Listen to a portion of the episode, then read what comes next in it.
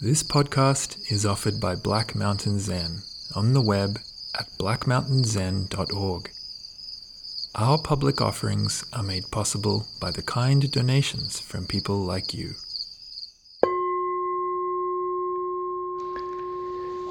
Good morning.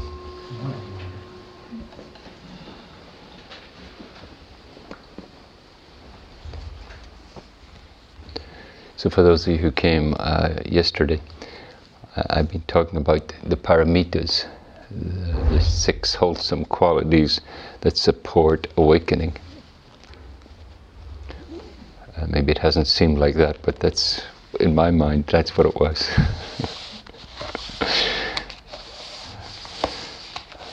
Might come as a shock to the people who were listening to them.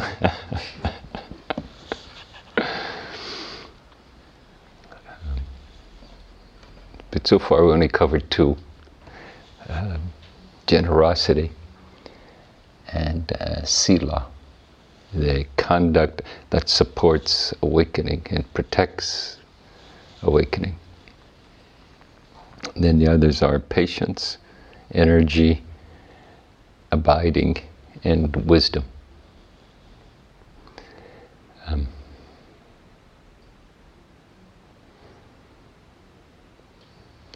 so here's a story about patience. Um, several years ago, the Dalai Lama was giving a talk in San Francisco, and I was going to that talk. And for reasons I can't remember, I was a little late, and I was crossing through this parking lot to get to the hall where the talk was. And who did I run into? The Dalai Lama. And he was also going across the parking lot to get to the talk. And of course, I realized well, if I'm with the Dalai Lama, I don't have to rush to get to the Dalai Lama.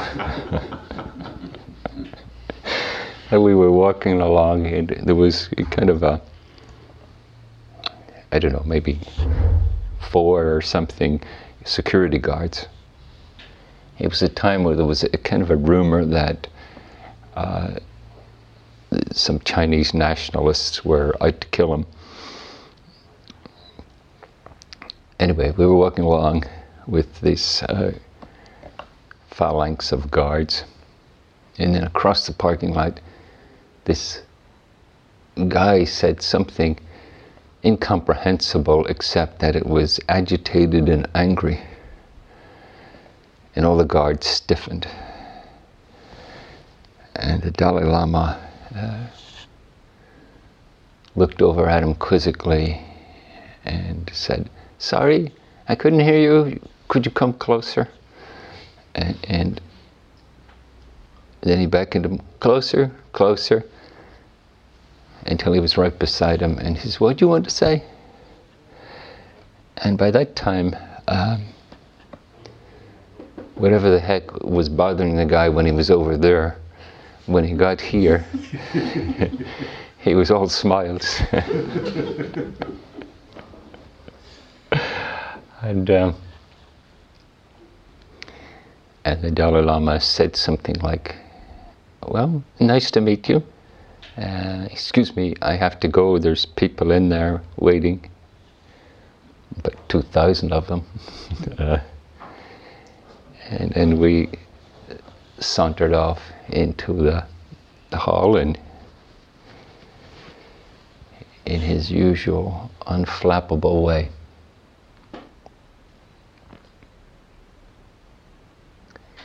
And I was really struck, you know. Uh, do you have to be the Dalai Lama to always just be where you already are? Yeah. Do you have to be the Dalai Lama to experience the experience you're already experiencing?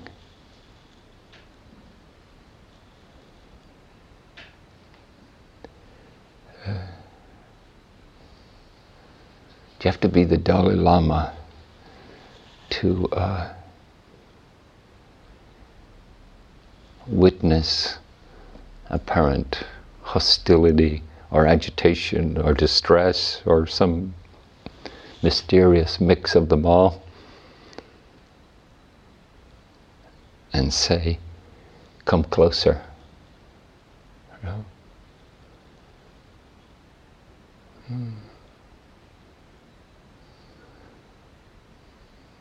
You know, I can't remember a single word he said during the talk. I'm sure it was terrific. But, uh,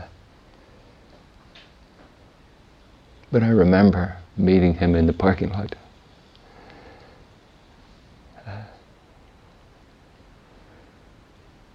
in his unflappable presence.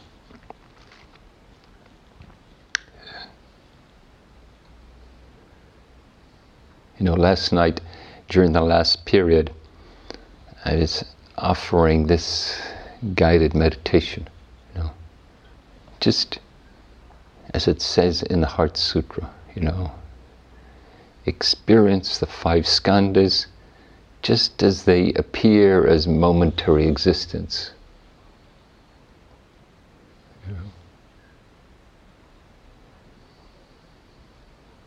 I mean, of course, it's enough of a challenge in the sacredness of sesshin to just be with the body, the breath, the light, the sound, the mind. And, and let it be a kind of spacious interplay of phenomena. I hope something of that was apparent.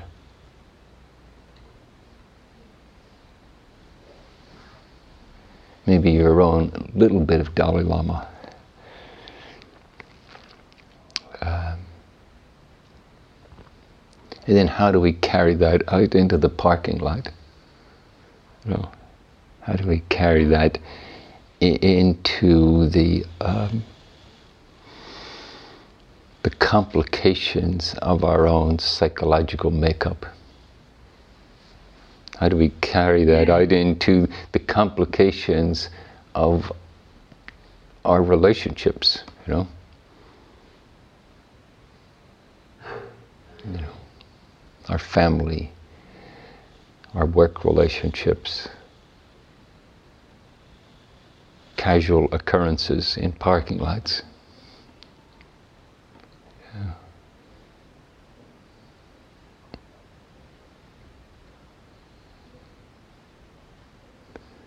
Can we learn something in our sitting that's ridiculously straightforward? Just be where you already are.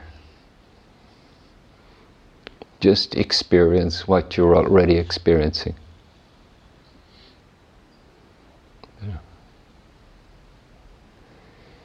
And I think because it's so ridiculously simple, that's part of why it's so kind of ephemeral and challenging.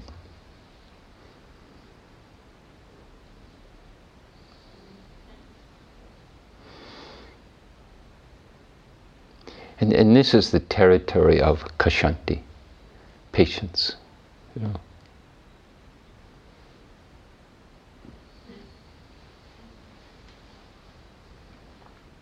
There, there was a, a, cartoon in the New Yorker, and it's two dogs, and the older dog says to the younger dog, "There's just one teaching about Buddhism," and he says, "Stay."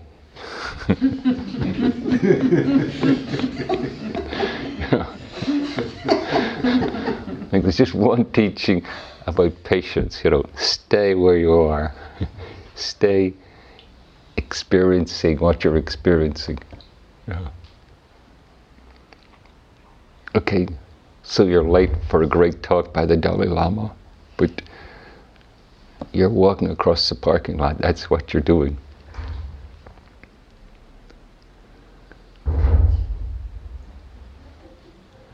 And if somebody yells at you, somebody yells at you. And if you bump into the Dalai Lama, you bump into the Dalai Lama.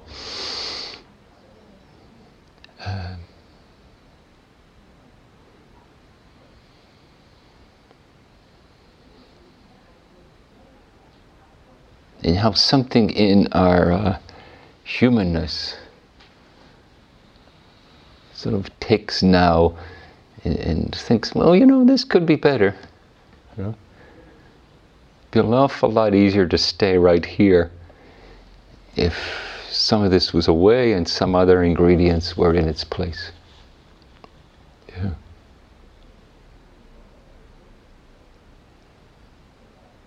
And can we stay with that too? Yeah. This, this is the, the nature of our human lives.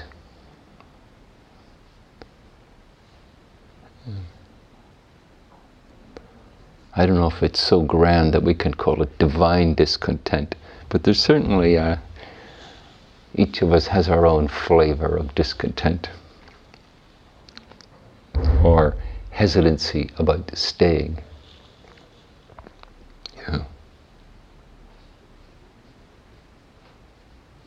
In part of the journey, the inward journey of Zazen is exploring as thoroughly as possible the, um, the hesitancy in our body and our breath, in our disposition to just opening fully to now. Hmm? And when we attempt that, one of the things you discover, it, it requires patience.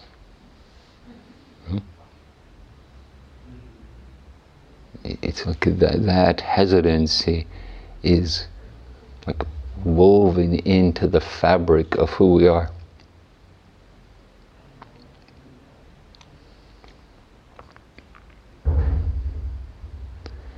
I've had the good fortune on a couple of times to spend some time with the Dalai Lama. And, you know, he makes the whole thing look incredibly simple.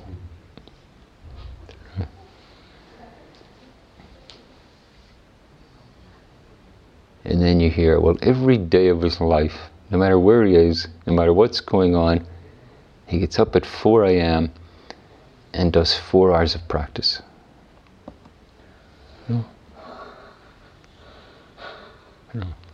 That's his magic secret.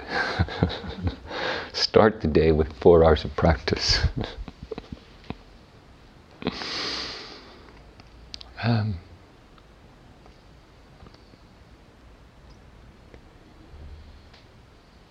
And apparently, wherever he is and whatever he's doing, come eight o'clock at night, he's done. he clocks out.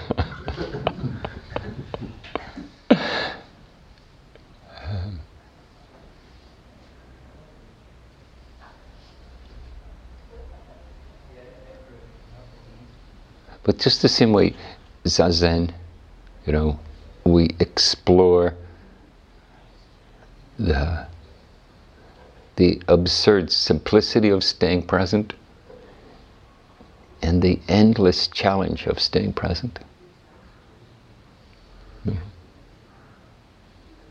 And, it, and as we do that, it can teach us in so many ways. You know?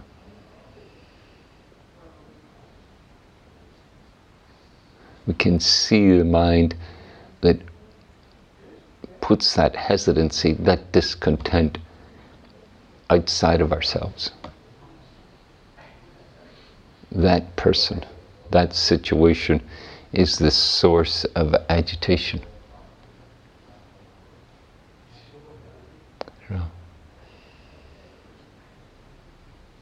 And of course, that's a wonderful relief because now it's not me, it's somebody else, so I can relax.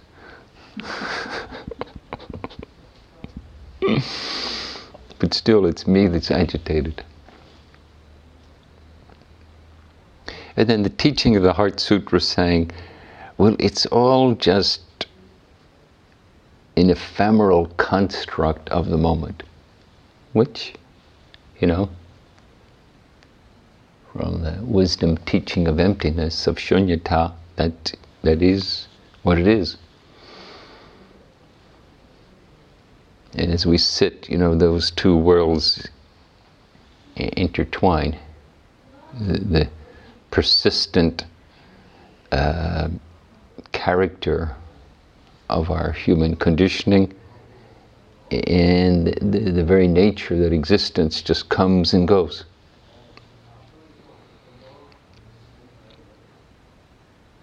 I saw this book of poetry by Billy Collins.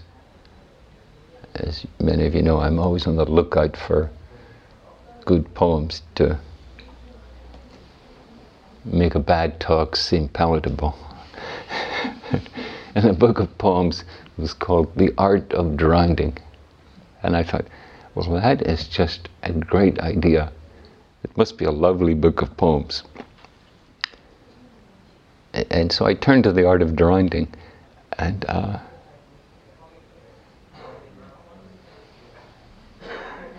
and he says in it, you know, it's a long poem, fairly long. And he gets down to the last stanza and he says, All that flashing before your eyes as you drowned, it's probably just a fish. he had no great insights. Um, the reason it appealed to me, you know, we're always, well, maybe not always, but a lot of the time we're immersed in the world according to me. You know, we're swimming in it.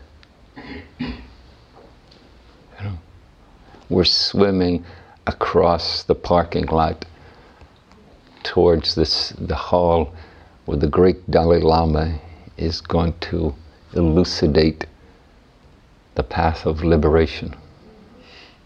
You know?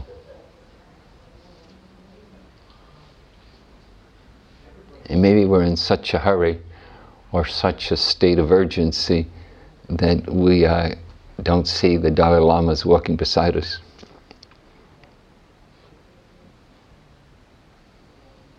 Except he happens to be an exceptional, friendly person and is very quick to just say hello. Uh,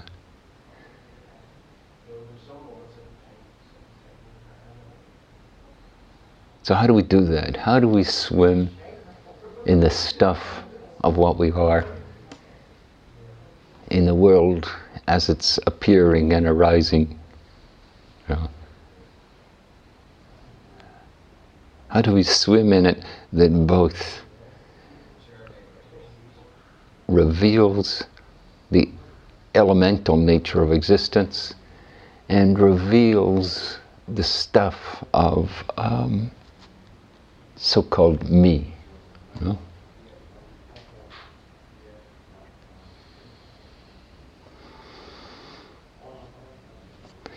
And, and patience is a great help with this. Know?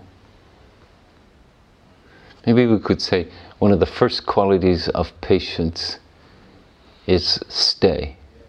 And in a way, stay is like a willingness to suffer.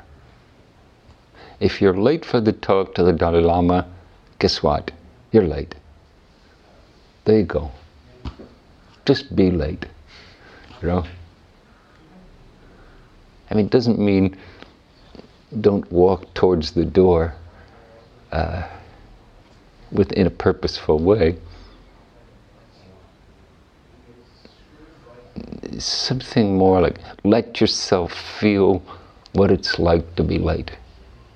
You know, whether you're agitated, distressed, resentful for somebody else making you late or whatever. That's how it is. Just experience the experience you're experiencing. Yeah.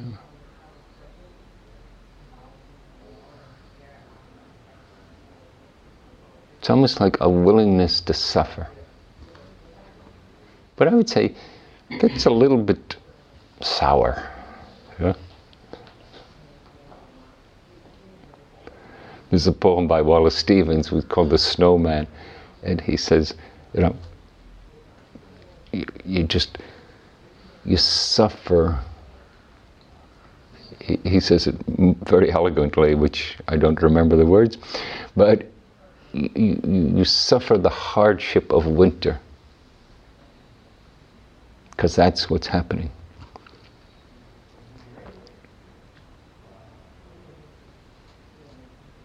And then he ends it by saying, and in that, in being the moment,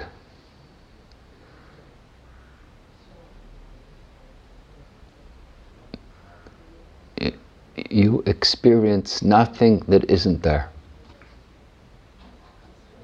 You know, all the stories you have about it um, don't you don't drown in them. You just see them for what they are. Okay, I'm walking across the parking lot, and this is what's going on. You know? Or whenever those moments arise, you know, where your impatience, however it might come up, you know, whether it comes up as anxiety, distress, resentment, fear, you know, whatever your own particular um, flavor. You know, can you stay there with that? Can you stay present in zazen and experience the complexity of being alive and the simplicity.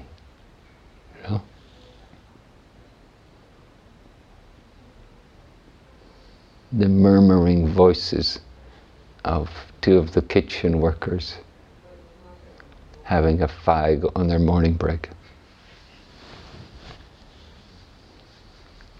That's how it is. It's what? That's a whole second talk, I can tell you. We're going to two Dharma talks here.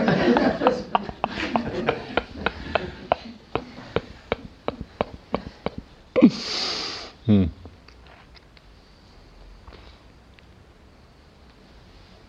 So, this, so Wallace Stevens says, stay so thoroughly that you're immersed in now, that you're immersed in what is. There's nothing that isn't here. You know, there's no part of you is wants to project itself head into the auditorium.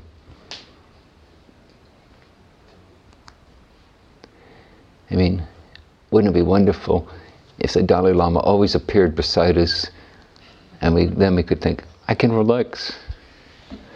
I don't have to rush to the Dalai Lama when he's right beside me. And then he says, the nothing that isn't here and the nothing that is. This mysterious and wonderful aspect of practice that um,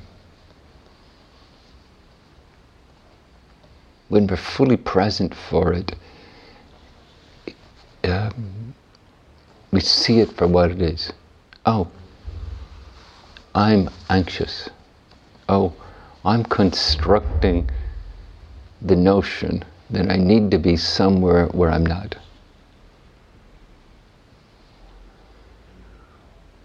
And whatever else I'm constructing along with that.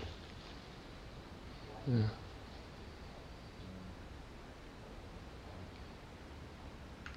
And if we're not here, we miss it. We're fooled by the construct. And when we're here, we, we, we see it, we feel it,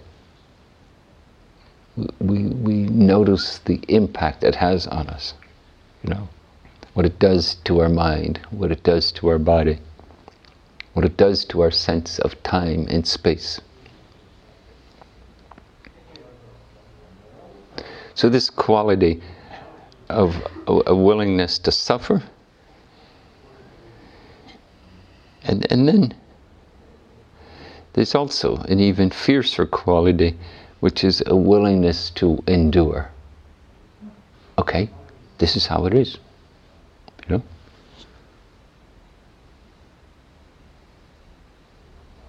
This, this is how it is between here in the parking lot and the door of the auditorium.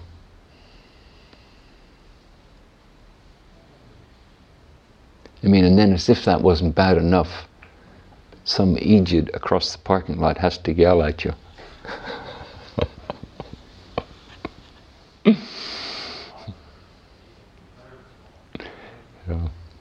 even more to endure.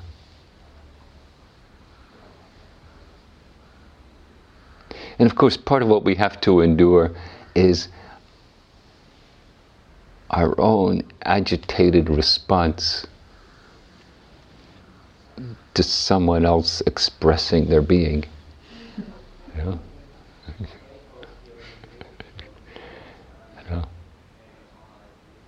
Ah, that we could all have the Dalai Lama walk beside us and say, I'll take this one. What do you want? Come over. Tell me, are you okay?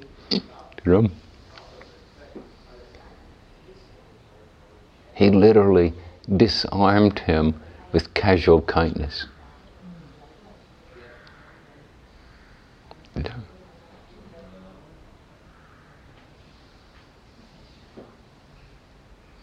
Can you offer that to yourself?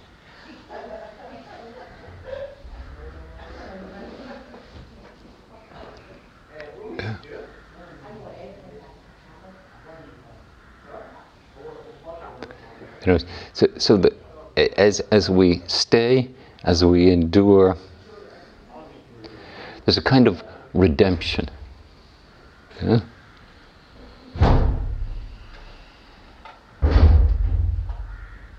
And, and it's not the product of righteousness or um, control.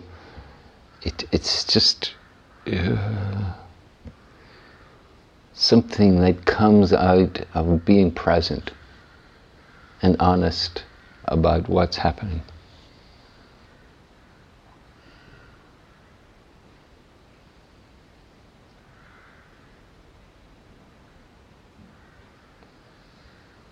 Sure, aren't we all like that at times? Shouting out our distress as agitation about something. For God's sake, look at that. That's awful. Mm.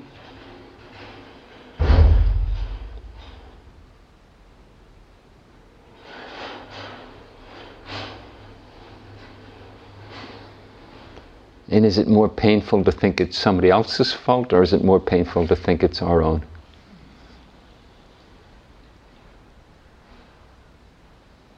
Hmm.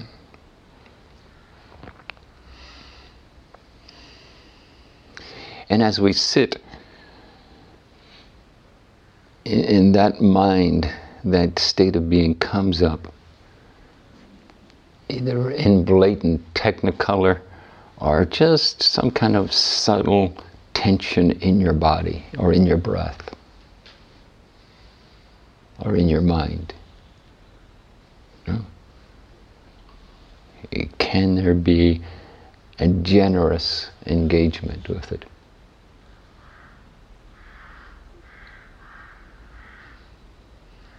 like a redemption. Know? Okay. That's how it is. Come closer and tell me. Come closer, let me feel it more thoroughly.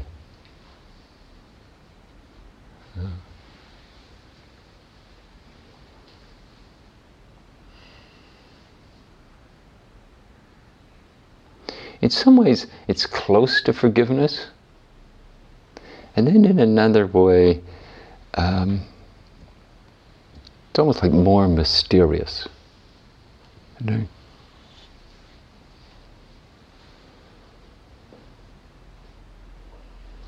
There's nasty things in our past that are, that are like a stone in our shoe.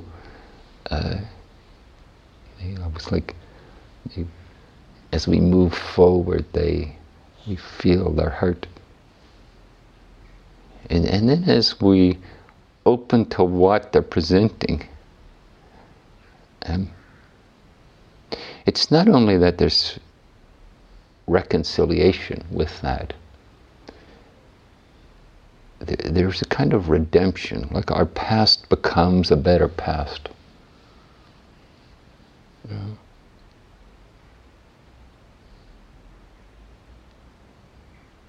Isn't that the way life is? Wasn't that just how it was back then? So many things coming into play made me say that, made them do that.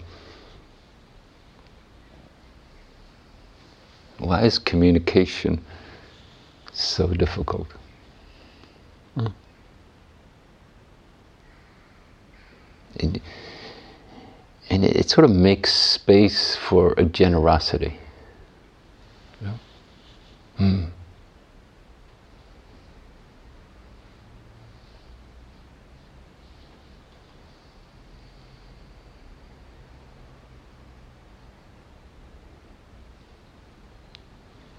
It, it, it's like what asks something of us, like what asks us to be patient, what asks us to uh, stay present for what we didn't want or what we don't want. You know, it asks something of us and it gives us something. It gives us this. Um, it, it makes evident what it is to not just hold your breath until the world finally falls into place the way you want it to. You know, you're going to be holding your breath a long time. you're going to be holding back your happiness. You're going to be holding back. Uh, your impulse to be fully alive.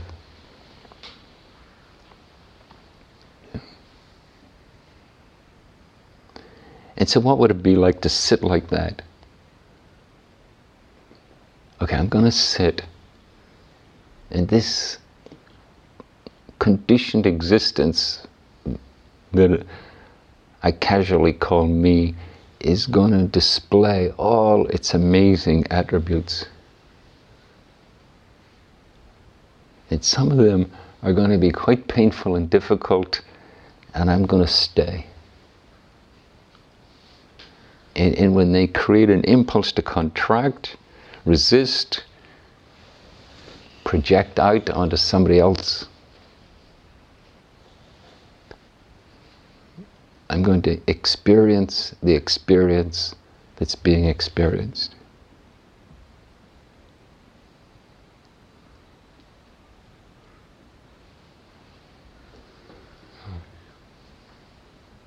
I'm going to breathe in the next breath.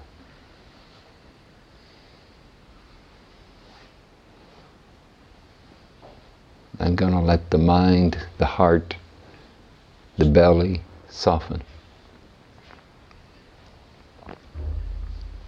I'm going to stay upright and awake and open.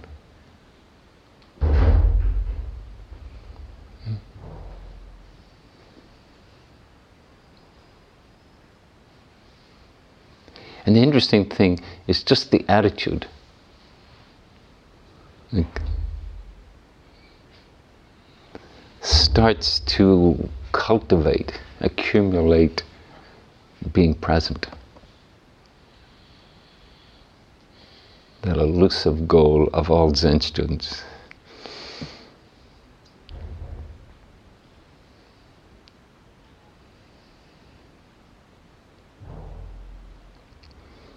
that, that funny paradox when something in us says, okay, this is one big bloody mess, and I'm just going to stay present in the middle.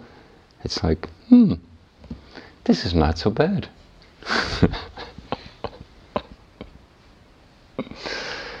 so they had their fag, they had their little chat, and they went back to work.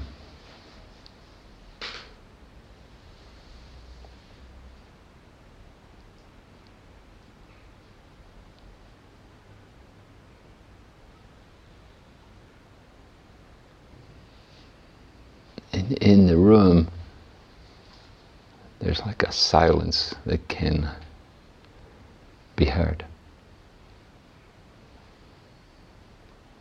But the funny thing that the disturbance, so-called disturbance, makes the stillness more evident. You know, the noise makes the silence available.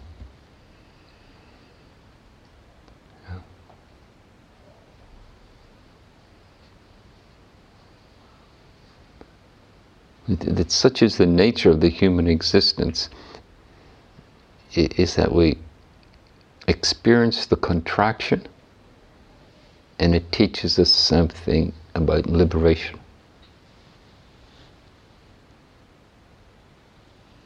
Yeah. It's the very fact that something is asked of us that we learn how to give give attention, give, uh, in a way, give of ourselves. You know, you know, that human impulse to create a separate entity. And then life is asking something of us, and as we give it, the interconnectedness of existence is experienced.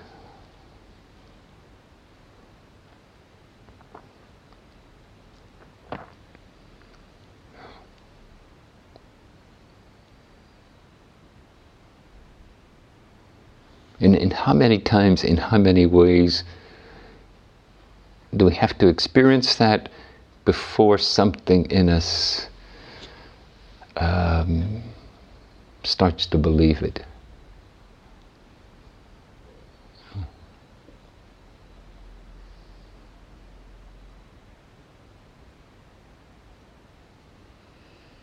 So after patience and the structure, holding the structure of practice, after generosity, holding the structure of practice, patience. You know. What happens when you stay present with who you are? All sorts of stuff.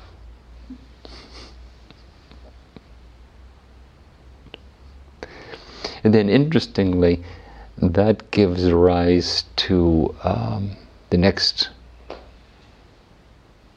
paramita uh, is energy. It's like it takes energy to hold separate. It takes energy to stay resentful or disapproving.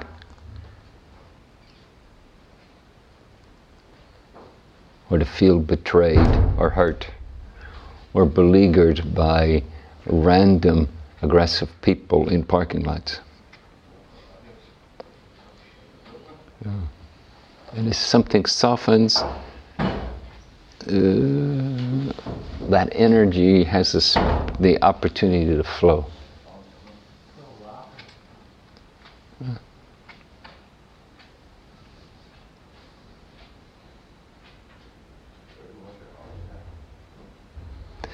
So when I gave up on Billy Collins's poem, The Art of Drowning, uh, I decided to go for instead Amelia Earhart's poem on courage. I like it because it's kind of punchy, you know. Billy Collins sort of rambles through that one. I like the straightforward declaration like this Courage is the price that life exacts for granting peace. No? There you go. Pithy, direct. You want the answer? Here it is. No? Courage is the price that life exacts for granting peace. Is there courage and patience? Hmm.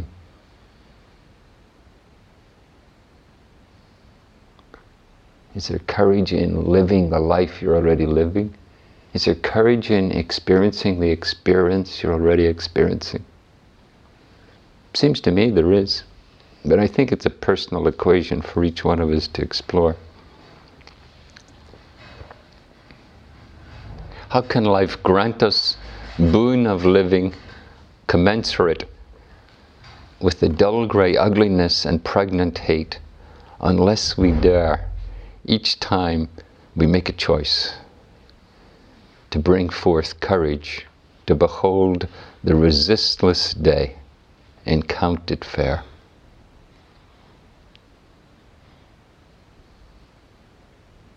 With courage to behold the resistless day. Hmm.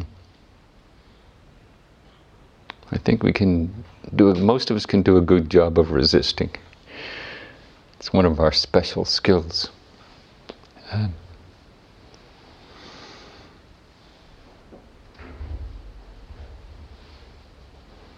but that equation of how we engage. And then if we think of patience it's not, oh, well, okay, since I don't have an option, I'll uh, reluctantly endure. But what if we thought of it as uh, this odd equation of that it asks something of us, and when we give it, something's revealed. You know? When your no changes to yes, something uh, is revealed about living. Something's revealed about what it is to open the clenched fist and let something be received as a gift.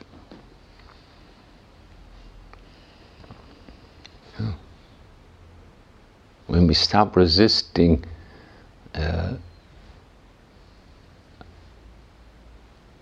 the body opens and the breath flows.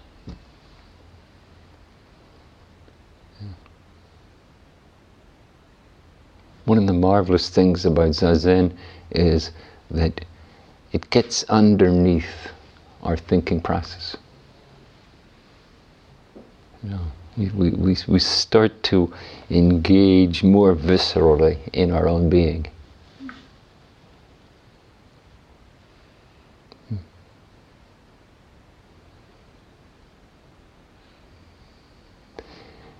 And then for each of us uh, to pay attention and notice and acknowledge the, the peculiar workings that have become part of our patterns of relating.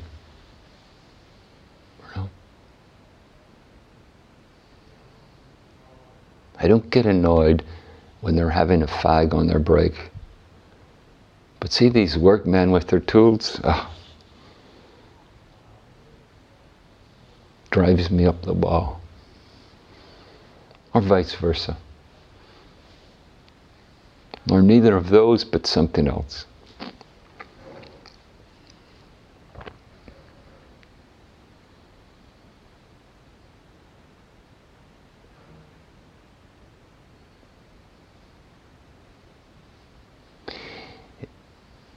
So when we turn towards it, um, that mysterious redemption, you know, that way in which some knot is untied, that way in which something that's being held separate becomes integrated.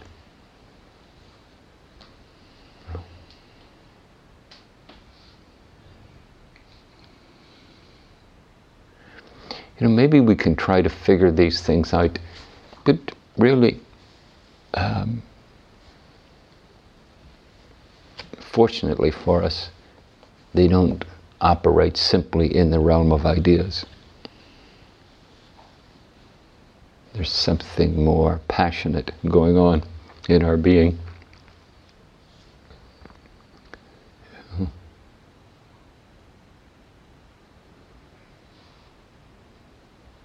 There's a Japanese saying that a trouble endured for 10 years becomes a treasure. See? Yeah, well, we'll just track the time. okay. Nine years and 11 months to go. yeah. But maybe not the treasure we thought we were going to get.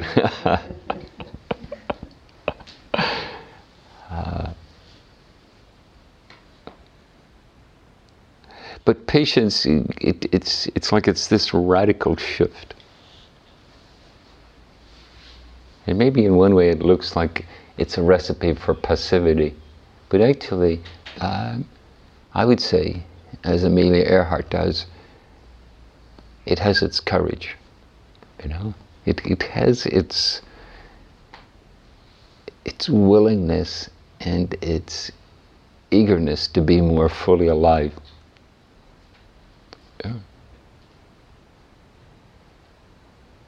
How can we move forward if we don't forgive the past?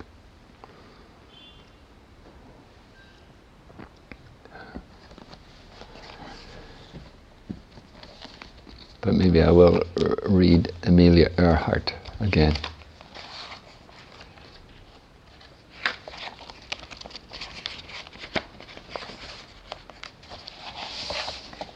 I can find what I do with it. Courage. Courage is the price that life exacts for granting peace. I skipped over this part because I didn't want to use the word soul. The soul that knows it not knows no release from little things, knows not the vivid, the livid loneliness of fear, nor mountain heights where joy can be heard in the sound of wings.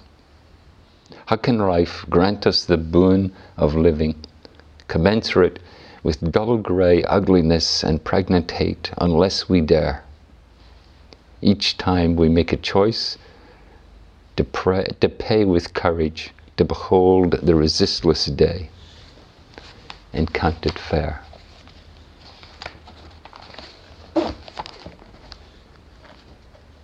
And then she flew off into the sunset. Hmm. Okay, thank you.